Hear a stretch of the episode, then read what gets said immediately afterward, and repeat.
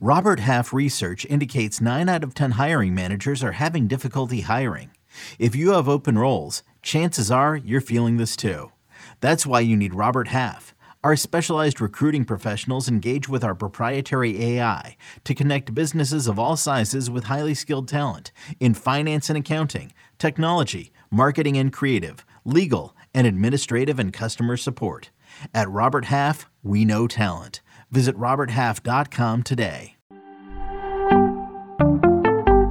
Which players are overvalued according to Fantasy Pros average draft position? Let's find out next on Fantasy Baseball Today in 5. Welcome into FBT in 5. As always, make sure to follow and stream us on Spotify. Today is Thursday, February 17th. I am Frank Stampfl, joined by Scott White, and Scotty recently wrote an article on the site the most overvalued players according to ADP. Uh, ADP, and one of the first names on that list, Scotty, is Francisco Lindor at pick 49.3. Why is Lindor overvalued?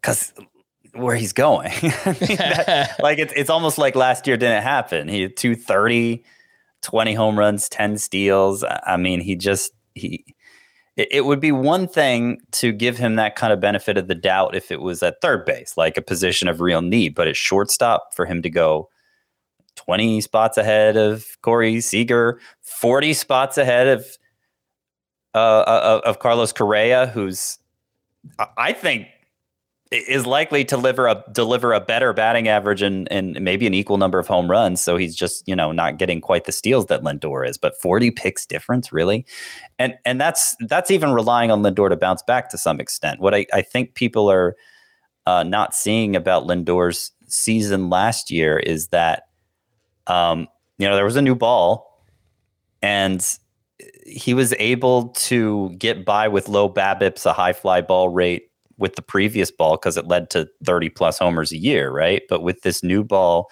if all those fly balls he's hitting are, uh, if, if more of them are resulting, if, if they're not carrying as well, so more of them are resulting in outs, that is going to drag down his batting average. I don't think it'll be as bad as 230 every year, but I'm not counting on 260 necessarily. So I, I just think there are shortstops with similar or perhaps even more upside who are going much later. All right, let's move over to Randy Arozarena, who has an ADP of 58.3 towards the end of the fifth round in a 12 team league. Scott, why do you uh, find yourself fading Randy Arozarena? Yeah, so so much of his stock is dependent on him stealing 20 bases when he only had a success rate of two thirds on stolen bases last year. So it's not even clear that the Rays are going to give him as much of a green light.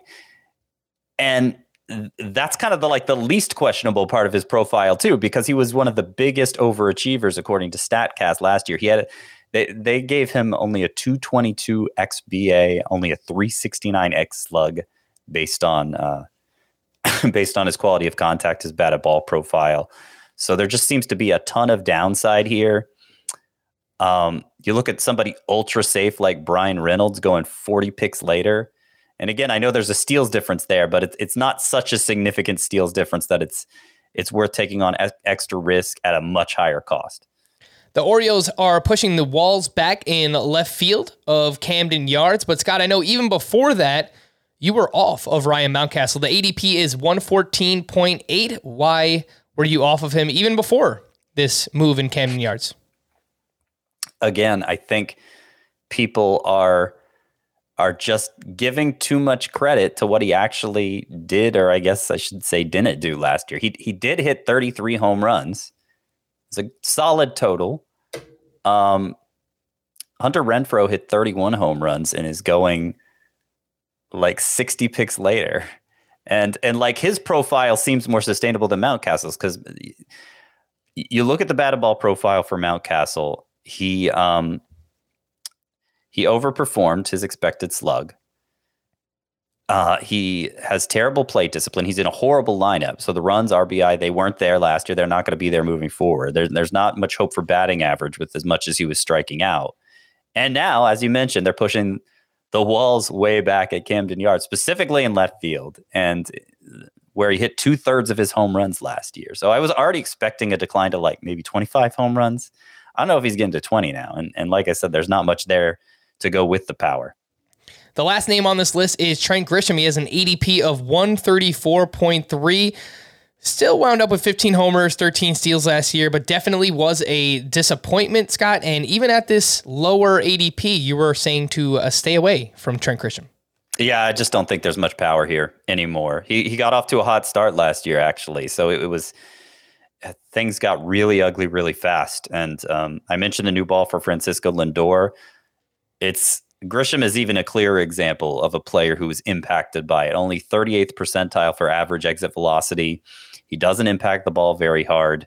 He doesn't with with the way it carries now. I'm I'm I'm not sure there's enough over over the fence power here to um to elevate him considering he's kind of marginal everywhere else too. Like there there isn't really a standout skill here, and uh, and the power is now below average. So um, I, I just don't I just don't see him as more than a fringy option even in five by five leagues. Alrighty, for more extensive fantasy baseball coverage, listen to the Fantasy Baseball Today podcast on Spotify, Apple Podcasts, Stitcher, your smart speakers, or anywhere else podcasts are found. And thanks for listening to Fantasy Baseball Today in 5. We'll be back again tomorrow morning. Bye bye. Okay, picture this. It's Friday afternoon when a thought hits you. I can waste another weekend doing the same old whatever, or I can conquer it. I can hop into my all-new Hyundai Santa Fe and hit the road. Any road. The steeper the better. Because my all-new Santa Fe is available with H-Track all-wheel drive so I can hit the trail without a worry in the world. Heck, with three rows and best-in-class rear cargo space, I can pack the whole family in with all our gear. We've got available dual wireless charging for our phones so we'll never lose touch with civilization and we won't lose touch with the primordial power of Mother Earth. So which is it? Waste the weekend or do something a little more epic? And conquer it in the all-new Hyundai Santa Fe. Visit HyundaiUSA.com or call 562 for more details. Hyundai, there's joy in every journey.